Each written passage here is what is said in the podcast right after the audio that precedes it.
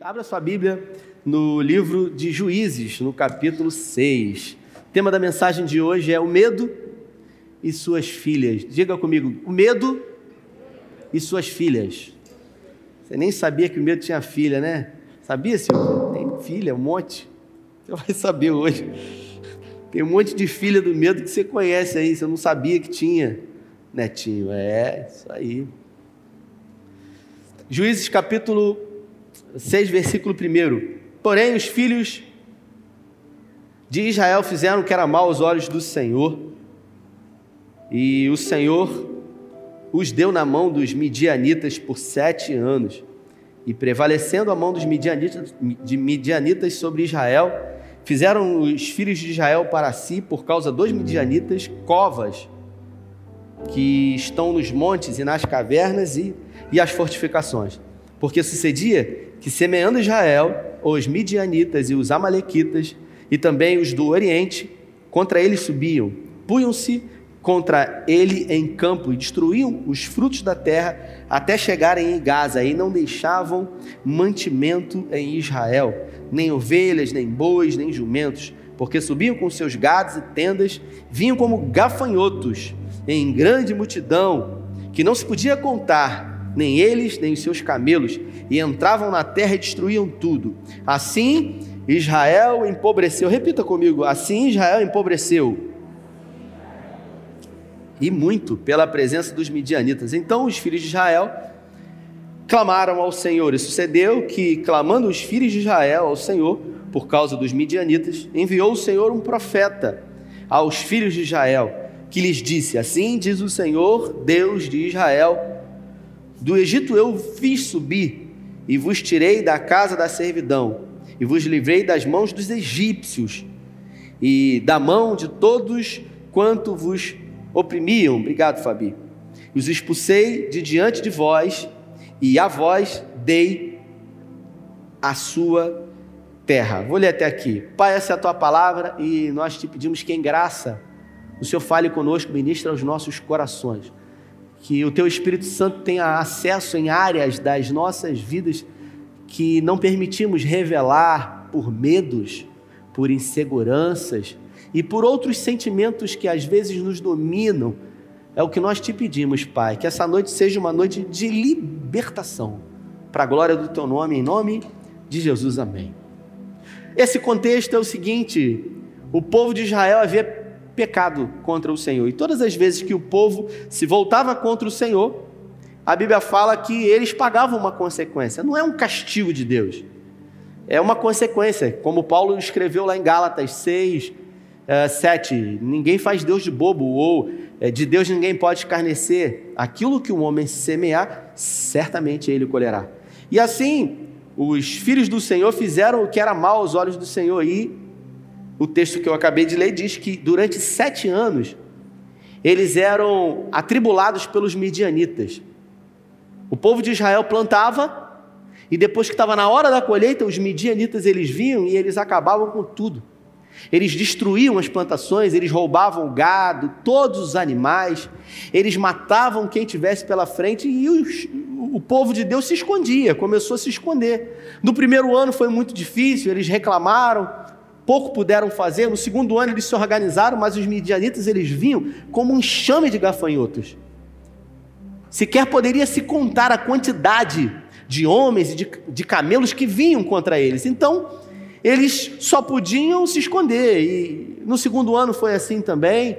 Com muita dificuldade, eles começaram a temer, um sentimento de medo, de insegurança começou a dominar o coração do povo de Deus. Primeiro, segundo, terceiro, quarto, quinto, sexto e também no sétimo ano. Eles foram roubados, eles foram saqueados. Eles se sentiram impotentes, diminuídos. Afinal, a fúria dos amalequitas vinha porque eles praticaram aquilo que era mal aos olhos do Senhor. O povo de Deus havia se voltado contra ele. Tudo que Deus é, sempre desejou para mim e para você é que nós possamos depender dele totalmente. Deus deseja que você dependa dele. Você sabe o que, que você quer e eu quero? É estabilidade. Por que, que a pessoa faz um concurso público? Porque ela quer ter garantia de não ser mandado embora, ganhar bem, não é isso? Você quer estabilidade, você quer segurança. Mas Deus não chamou para a gente andar em segurança segundo aquilo que está diretamente ligado ao homem ou às nossas mãos. Deus nos chamou para depender dele. Desse momento você diz amém. Então você deve depender do Senhor, amém? Porque quem confia no Senhor tem a certeza de que não vai faltar nada.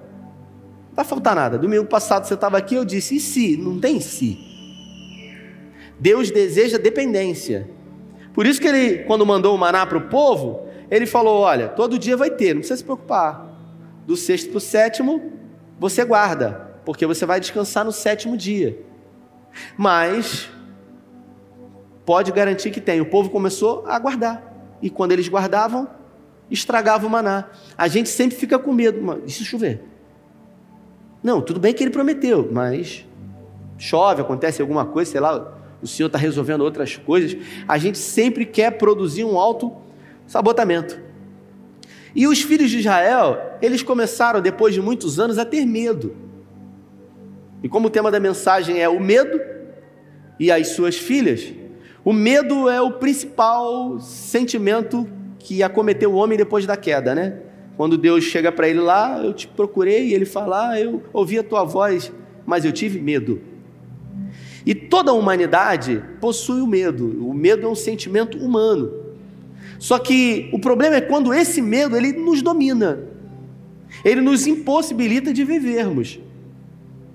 E aí o excesso desse medo produz alguns bloqueios nas nossas vidas. A humanidade, no modo geral, o maior medo do ser humano é de empobrecer, é de passar por necessidade, é de não conseguir produzir subsistência à sua família, sua prole. Então, o ser humano, ele teme, esse é um dos principais medos do ser humano, medo de não conseguir sustentar a sua família. Com Gideão não foi diferente, ele vivia escondido. O texto diz que quando o anjo do Senhor, e quando a Bíblia fala o anjo, é o próprio Deus que foi lá. Às vezes fala um anjo, às vezes fala o anjo.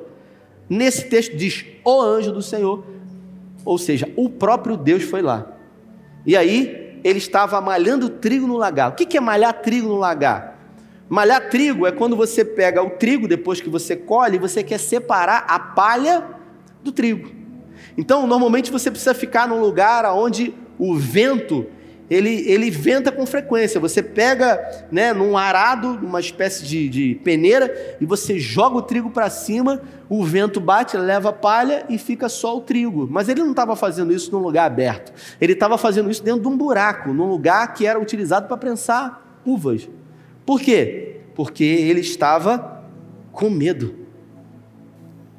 Nós vivemos apreensivos e com medo, a insegurança domina. Essa semana, um amigo que está aqui me vendo e ouvindo, ele me disse: Rapaz, essa semana meu chefe mudou, vou ter que explicar tudo de novo para ele, o que, que eu faço?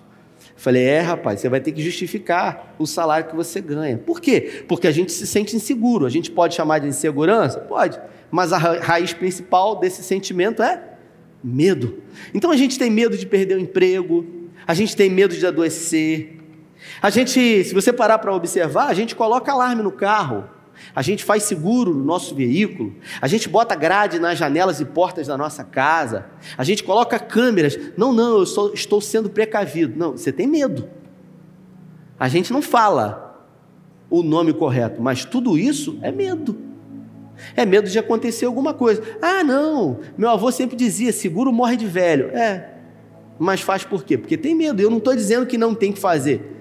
Eu estou dizendo que tem, mas se fazemos isso, é porque temos, de alguma maneira, medo. Agora, o excesso de medo, ele produz algumas vertentes em nós. Tem gente que o excesso de medo produziu fobia, produz insônia, paranoias, somatizações. E aí a pessoa acaba tendo um desequilíbrio na sua vida. O medo nos faz acreditar naquilo que não existe, a gente fantasia o que não existe. Eu me lembro que uh, eu tenho uma cunhada que, que morou um tempo nos Estados Unidos, ela tem casa lá, e ela sofreu alguns sequestros relâmpagos aqui em Niterói, e ela foi morar nos Estados Unidos. E depois, quando ela voltou para cá, ela ficou muito insegura, aqui. Cabo Frio é um lugar tranquilo, graças a Deus, guardadas as devidas proporções. E um dia a gente foi sair de casa e eu estava chegando em casa com ela, com, com, a minha esposa, e eu parei na porta da minha casa e, e era de noite. E ela olhou assim, e ela falou: "Estão vindo dois assaltantes ali". E eram duas moças que estavam vindo. Então o medo excessivo faz a gente ver aquilo que não existe, faz a gente imaginar aquilo que não existe. A gente cria fantasmas, a gente cria inimigos. E o excesso de medo durante muito tempo um, dois, três, quatro, cinco, seis, sete anos produz uma, uma das suas filhas. E eu queria falar a primeira filha do medo aqui, especificamente o primeiro, que é o cansaço. Porque o cansaço é uma das vertentes do medo. O excesso de medo produz cansaço nas nossas vidas. E o versículo uh, que eu li diz: Com a força que você tem, vá libertar Israel das mãos dos midianitas. O anjo falou isso para Gideão. Observe, com a força que você tem, vá libertar Israel das mãos dos midianitas. Gideão olhou para ele e falou: Com a força que eu tenho, eu não tenho força nenhuma. Eu não tenho nada. Por quê? Porque eu estou cansado. E existem pessoas que se encontram cansadas. O problema é que a gente não tem coragem, às vezes, de reconhecer. Cansado de quê, Rafael? Cansado de lutar. Porque durante sete anos ele lutava e perdia. Você imagina? Você lutar, lutar, lutar, lutar, e no final, quando você vai colher, alguém vai e rouba de você. Isso não foi uma vez, foram muitas vezes. Ao ponto dele ficar exausto, cansar de lutar, cansar de resistir, cansado de viver fugindo, porque eles viviam como cães, se escondendo o tempo todo. Existem momentos na nossa vida que a gente cansa mesmo. A gente cansa de perder. A gente cansa, às vezes, até de fazer aquilo que é certo. Um empresário essa semana chegou para mim e falou: Pastor, eu estou muito cansado. Eu estou cansado de fazer aquilo que é certo, sabe? Pagar os impostos certinho. Eu estou cansado. Porque eu olho para o lado, eu vejo todo mundo prosperando. E eu vejo pessoas fazendo tanta coisa errada e eu fico fazendo o que é certo e, e o que eu ganho só dá para pagar as contas, eu estou cansado. E é bom quando a gente consegue colocar isso para fora, dar nomes aos sentimentos que, que permeiam o nosso ser. Essa semana uma moça me disse: Eu estou cansada de ser para-raio. Eu estou cansada de ser aquela que resolve tudo da casa, da família. Qualquer problema na minha casa me procura. Eu estou cansado de todo mundo ter, ter que vir em cima de mim, de ajudar todo mundo, de querer resolver o problema de todo mundo. Eu estou cansada. Um dia eu ouvi uma frase que uma pessoa me disse, Sidney, eu estou cansado de estar tá cansado. Porque quando o cansaço é físico, um fim de semana prolongado você dorme. Mas na alma, no espírito, na mente. Dorme cansado, acorda cansado dorme 12 horas, acorda pior.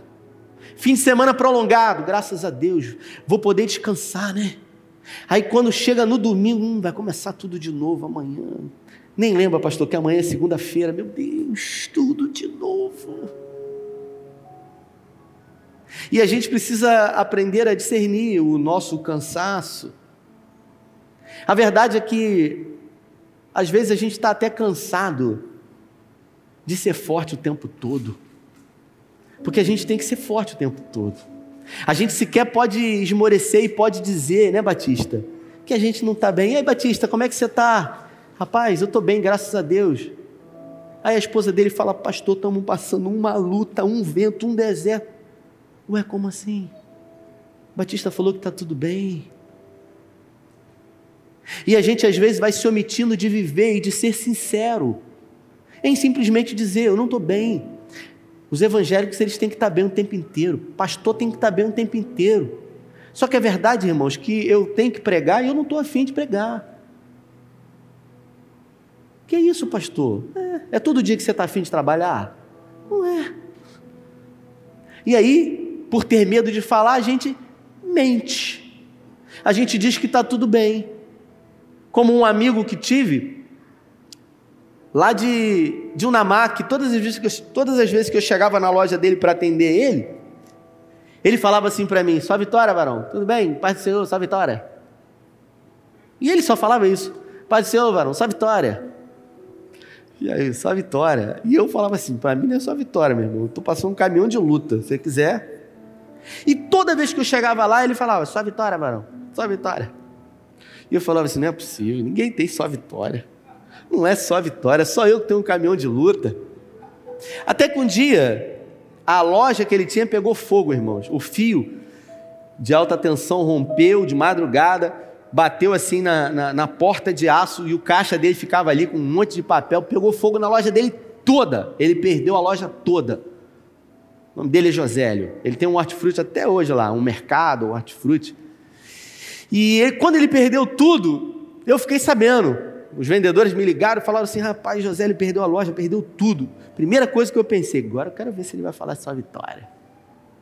E eu fui lá na loja dele. Quando eu cheguei lá, ele estava de cabeça baixa, irmão, muito abatido, muito mal, nem levantou a cabeça. Eu falei: e aí, querido, como é que você está? Só vitória, varão.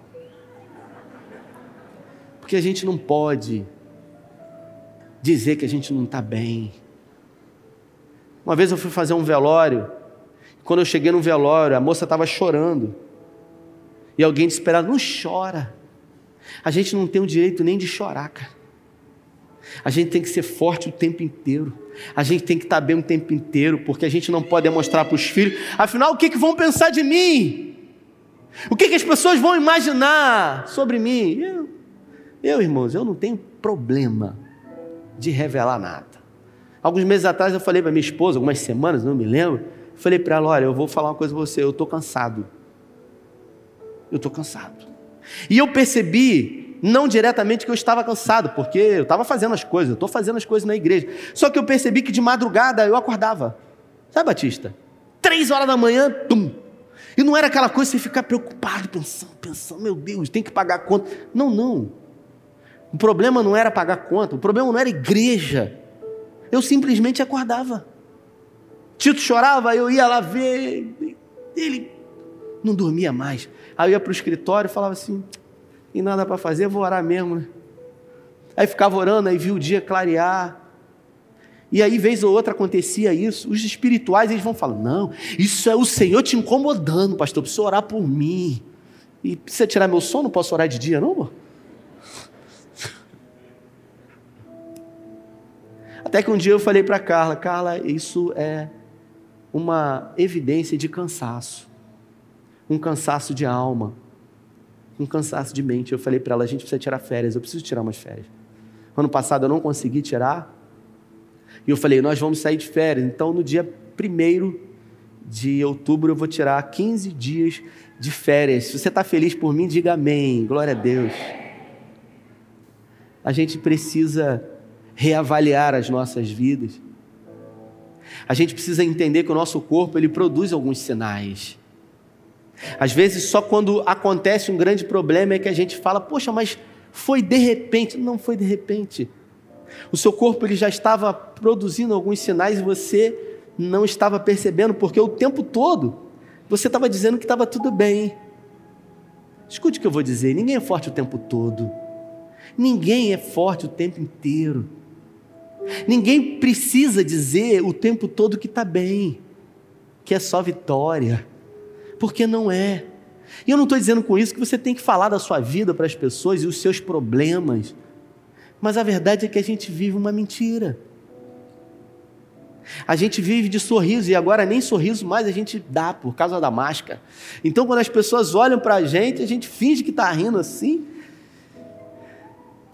E a segunda filha do medo sem dúvida alguma, é a inferioridade. Repita, inferioridade. E ele disse: Ai, Senhor meu, com que livrarei Israel? Eis que a minha família é a mais pobre em Manassés, e eu o menor da casa do meu pai. Complexo de inferioridade. Quando o medo bate na sua porta há muito tempo, quando você se torna escravo dele muito tempo, ao ponto de você estar cansado, você se deforma. A visão que você tem de si mesmo, ela é alterada. Você olha para você e você já acha que você não vai conseguir, que você não é capaz. Escute isso. Deus falou com ele. Não fui eu, não foi você, não foi um rei, foi o próprio Deus e ele falou: Como? Eu sou o menor da casa do meu pai. Complexo de inferioridade. Assim como aquele homem no tanque de Betesda, Betesda que estava 38 anos. Jesus chega ali, Jesus. Que queres que eu te faça? Não tem ninguém, Senhor. Todas as vezes que o anjo desce, eu tento me arrastar, mas eu tenho esse problema aqui, não posso. E aí a gente olha para a gente e a gente se diminui. A gente diz que a gente não consegue. A gente se deforma. A gente adultera, como eu sempre eh, digo aqui, né? E aí com isso a gente vive uma vida infeliz. Porque se alguém chama a gente para ir na praia, Maraísa, você não vai. Porque você se sente gorda. Aí você fala: ah, não vou não. Aí deixa de ir. Aí se tem dinheiro, o peito é pequeno, bota silicone. Se a boca é fina, bota preenchimento. Se o cabelo é duro, faz progressiva. O problema é quando isso não preenche o cansaço e o vazio que está dentro. E aí chega um momento que tudo que a gente quer é colocar um balde cheio na nossa frente e chutar o balde. Quantos estão entendendo isso? Digam amém. Mas o que vão dizer de mim? Afinal, eu sou líder de célula na minha igreja. Eu sou evangélico. Eu não posso. Eu sou pastor. Semana quarta-feira, uma pessoa me ligou, Carla. Aí o telefone estava no carro, ligou, ligou, ligou, ligou, ligou. Eu, o telefone estava no carro, mandou mensagem, ligou. Quando eu entrei no carro, eu olhei um monte de mensagem, falei, ih, aconteceu alguma coisa. Aí liguei para a pessoa, opa, tudo bem? Eu deixei o telefone no carro, eu estava no psicólogo aqui. Quê? No psicólogo? falei, é, eu, eu vou no psicólogo, para eu não ficar louco. Tem gente que acha que psicólogo é coisa de louco. Não, é para não ficar. Então, se você não vai, subentende-se. Então, a gente entende que a gente tem que reconhecer as nossas limitações. Teve um dia que eu falei isso para o irmão, para um pastor que me procurou. Pô, estou passando uma luta e tal, não sei o que. Eu falei, cara, eu faço terapia, me ajuda muito. Jesus é o meu psicólogo. Eu falei, está resolvendo alguma coisa? Você tem problema no osso, vai no ortopedista. Se é no olho, oftalmologista. Quando é o problema na alma, diz que Jesus é o psicólogo. Quando quebra a perna, não diz que Jesus é, é, é ortopedista. Vai no médico. Isso é hipocrisia. Isso é viver uma mentira. Isso é outra coisa senão se deformar. E foi isso que aconteceu com ele aqui. Não se achou capaz não sou digno. Outra filha do medo é a insegurança. E o Senhor lhe disse: Porquanto eu serei contigo, tu ferirás os midianitas como se fosse um só homem. E ele disse: Se agora tenho achado graça aos teus olhos, dá-me um sinal, para que eu saiba que tu estás comigo. É gente que está tão cansado, decepcionado da vida, que não consegue ter segurança mais, confiar. Eu vou repetir. Quem falou com ele foi Deus. E ele não estava acreditando. Você imagina se eu falasse para ele: pode acreditar. E você acha que a gente é diferente dele? Não é, não. Às vezes é difícil acreditar, porque a gente já se decepcionou tanto, a gente já tentou tanto. Pessoas prometeram tanto para a gente. Um dia um homem me procurou, ele estava para assumir uma, um cargo elevado, estava tudo certo, estava tudo nos conformes. E ele me procurou e ele chorou muito. E eu falei: caramba, está feliz. Vai assumir algo almejado. E ele falou para mim: eu tenho medo de não dar certo. Eu falei, mas como assim? Tá tudo assinado? Tá, tá tudo resolvido? Aí ele disse para mim assim: quando eu era pequeno, meu pai me prometia muito, mas tudo que ele me prometia ele não cumpria. E, e a minha vida inteira eu vivo com isso, sendo um fantasma, porque tudo o que é prometido é colocado diante de mim, eu acho que vai dar errado, porque eu logo me lembro do meu pai. É gente que está com a mochila cheia de peso, de sentimentos, de traumas. É gente que centraliza tudo, sabe? Centraliza tudo. E o motivo de ser centralizador é porque não consegue confiar em ninguém. É porque acha que se tiver na sua mão só que a coisa vai acontecer, porque se botar na mão de alguém, perde o controle. Insegurança. E a insegurança nos produz, às vezes, até um sentimento de indecisão. Você conhece gente indeciso? Vai comprar uma coisa, pensa, pensa, pensa, pensa, pensa, pensa, pensa, pensa, pensa tanto que quando compra, se arrepende. Não era para eu ter comprado. Não, mas pensou tanto. Se você é assim, por favor, não feche o olhinho para você não se denunciar. Insegurança. As filhas do medo, elas nos rodeiam, elas nos cercam a todo momento. E a dúvida é um fantasma. Outra filha do medo é a incredulidade. E disse Gideão a Deus: Se há de livrar Israel por minhas mãos, como disseste, eis que eu porei um, uma lã numa eira. Você vê Gideão aqui, ele abusou da boa vontade do Senhor. E escute isso. Em nenhum momento você vai ver Deus falando para ele: Que história é essa, rapaz? Está confiando em mim, não? Quem está falando sou eu. Estou prometendo, vou cumprir. Em nenhum momento você vai ver Deus dando um, um sabão em Gideão. Sabe por quê? Porque Deus sabe exatamente como você se sente. O problema é quando a gente não revela como a gente se sente. A gente cria um personagem, tá tudo bem. Por exemplo, eu estou conseguindo ver aqui, pelo menos a maioria das pessoas que estão aqui. Eu estou olhando para vocês, bem arrumados, bem vestidos, com máscaras limpas e higienizadas. A impressão que eu tenho é que está todo mundo bem, com muito dinheiro. Dá um sorrisinho assim, sabe de nada. Porque você mostra para mim aquilo que você quer mostrar. Então eu não sei como você se encontra.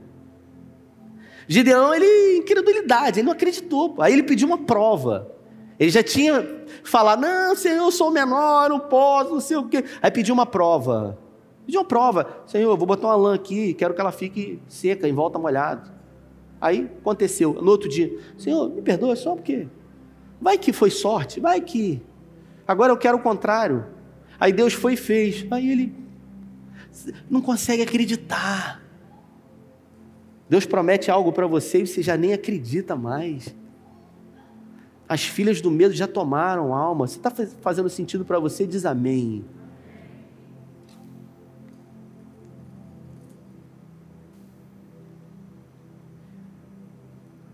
Segunda Timóteo 1,7 diz: Porque Deus não nos deu espírito de temor, mas de amor, ousadia e moderação para vencer o medo, é fundamental que tenha-se moderação. Moderação, você sabe o que é isso? É equilíbrio. É você ter a capacidade de discernir de onde está vindo esse medo louco que domina você, que rouba você. Espera aí, cara. Tem alguma coisa errada. Gideão, depois de fazer a prova da lã lá, um monte de vezes, depois de dizer que não ia, que não queria, mas Deus tranquilo ali. Deus não entra em crise, irmão. Quando você entra em crise, não. Não você chora no, no quarto lá, sozinho, desesperado. Ah, aí suga, não pode, cai um cisco no olho.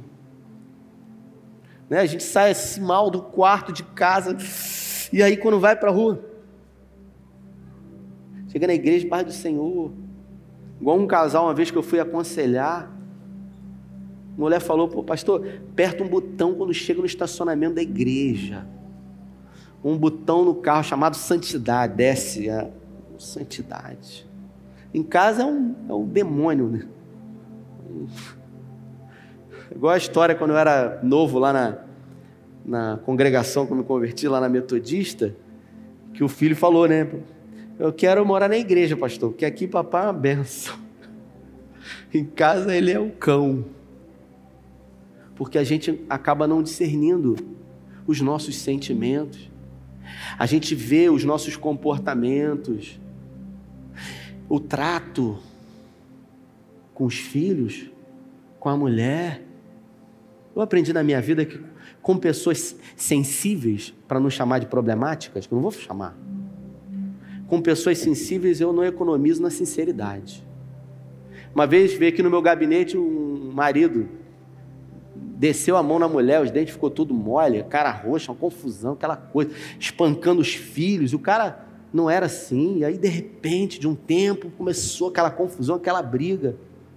Aí passou na mão de um pastor, de outro, bateu aqui na igreja. Aí a gente veio em tal lugar, foi em tal lugar, não sei o que, bateu no gabinete.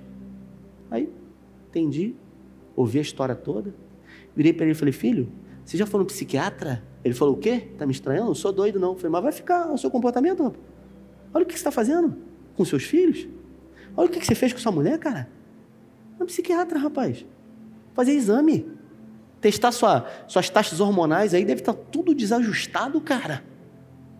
Passar aqui um amigo, aí passei para ele. Falei, vai, não deixa de ir, cara. Você vai investir na sua saúde. Aí ele foi. Maravilha, fez os exames todos, começou a tomar medicação. Quatro meses depois eu encontro no corredor da igreja. Hum. Aí eu encontro os dois, sabe? Falei, ih, rapaz, quero saber como é que tá, né? Aí, e aí, como é que vocês estão? Pastor, agora sou paz e amor. A mulher, pastor, cara, esse homem tá, tá diferente, pastor. Nunca vi ele assim, pastor, romântico e tal. Eu falei, foi bom, rapaz, você ter ido no médico? Pô, foi a melhor coisa. Eu falei, cuidado, porque você vai achar que está muito bom e daqui a pouco você vai parar de tomar um remédio. Seu corpo não produz, vai fazer o quê? Aí você vai piorar. Então continua tomando remédio. O que, que aconteceu? Não tomou remédio, piorou, o pau quebrou, está mesmo na igreja, saiu. O problema é o pastor que disse que ele era louco, mandou ele no psiquiatra. Então, escute o que eu vou dizer. Se você está com problemas emocionais, se você tem sido escravo do medo, nós estamos no setembro amarelo e por isso eu tenho falado sobre isso aqui. Você vai ouvir aonde? Você quer que eu fale de vitória? Você quer que eu conte bênçãos para você, mas você não tem força nem para levantar a sua mão e guerrear porque você está cansado. Você já não aguenta mais. A vontade que você tem de sumir. Minha avó, minha avó que falava assim, ameaçava, né? Que a gente fazia bagunça. Um dia eu vou sumir. Falei, vai para onde? Ficava com medo, ficava quietinho, porque eu não tinha mãe, pai, não tinha nada. Falei, meu Deus, não tem pai, não tem mãe. Agora essa avó foi embora, acabou, né? Nunca foi. Se você não discernir isso e não buscar ajuda, você não está conseguindo resolver, vamos ser práticos. Já tentou, pô. Tá aí, igual a Gideão, sete anos. Alguém tem que resolver isso. Se você não resolver, você tem que buscar ajuda. Seu líder de célula, ou pastor, um psiquiatra, um psicólogo, fazer. Sei, alguma coisa você tem que fazer. Sabe por quê? Porque você só tem uma vida. Aí eu pergunto para você: o que você está fazendo com a sua vida? Você coloque de pé. O pessoal lá atrás está dizendo que o meu tempo está acabando. Jesus ele disse: Vinde a mim, todos vós que estáis cansados e sobrecarregados, que eu vos aliviarei. Ele produzirá descanso na minha vida e na sua vida. Ele vai produzir descanso. Mas para isso você tem que reconhecer. Reconhecer que você já não aguenta mais. Re reconhecer que com as suas próprias forças não é mais possível. Você já tentou.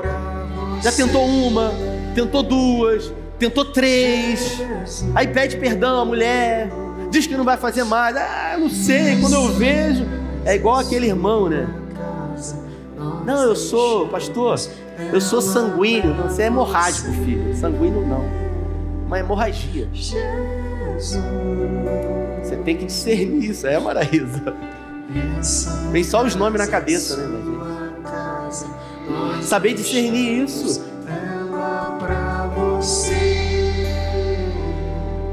Eu quero orar com você, você que entende que essa palavra é para você nesse tempo.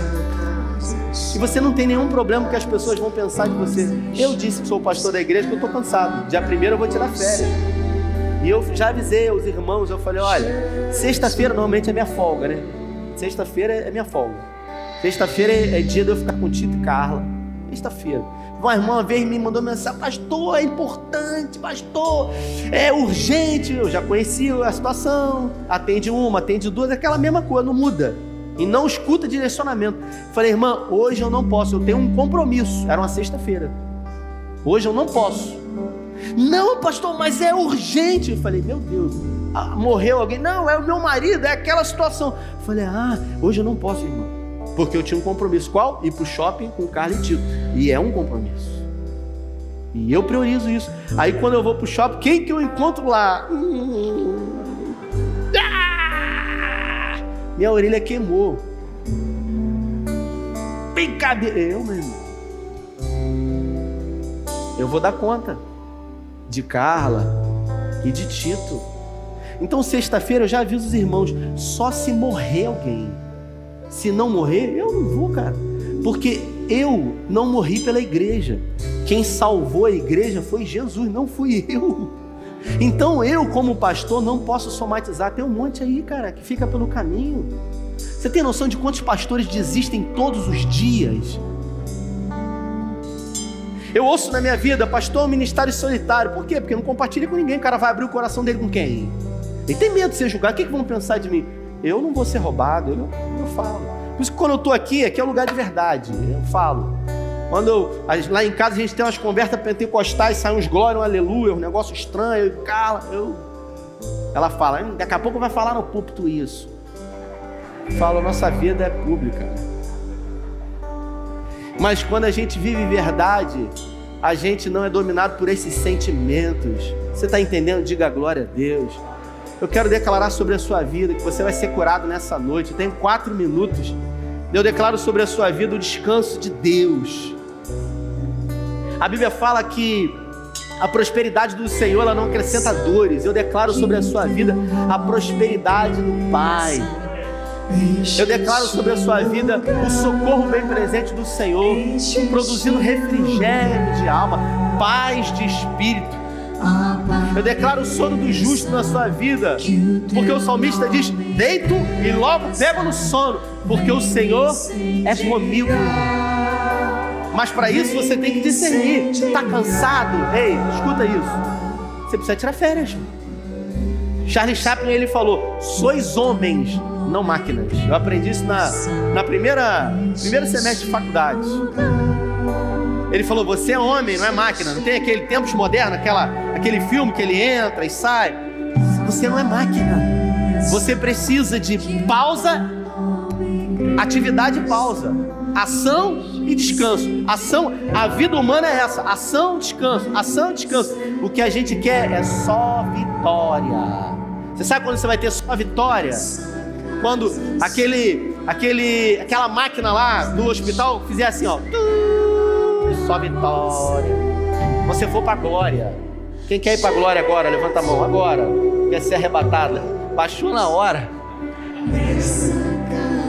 Que é igual, igual o, o, o irmão que foi casar, o jovem. Aí eu fui lá, falei, irmão, quero te fazer uma pergunta séria. Não, pastor, é séria. Jesus pode voltar agora aqui no meio do casamento. Espera só mais um pouquinho, pastor. Ô, pastor. Pô, do lua de mel, pastor. Estou esperando aí na luta.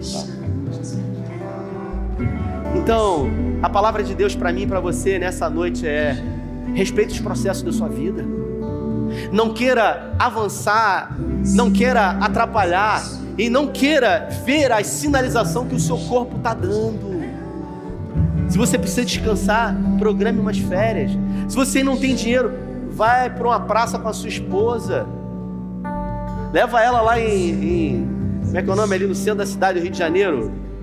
Eu, eu ia com o Carla lá quando eu tinha um monte de empresa, um monte de negócio lá no centro da cidade, na Uruguaiana, dava 10 reais para Carla e falava assim: vai às compras, minha filha, faz festa.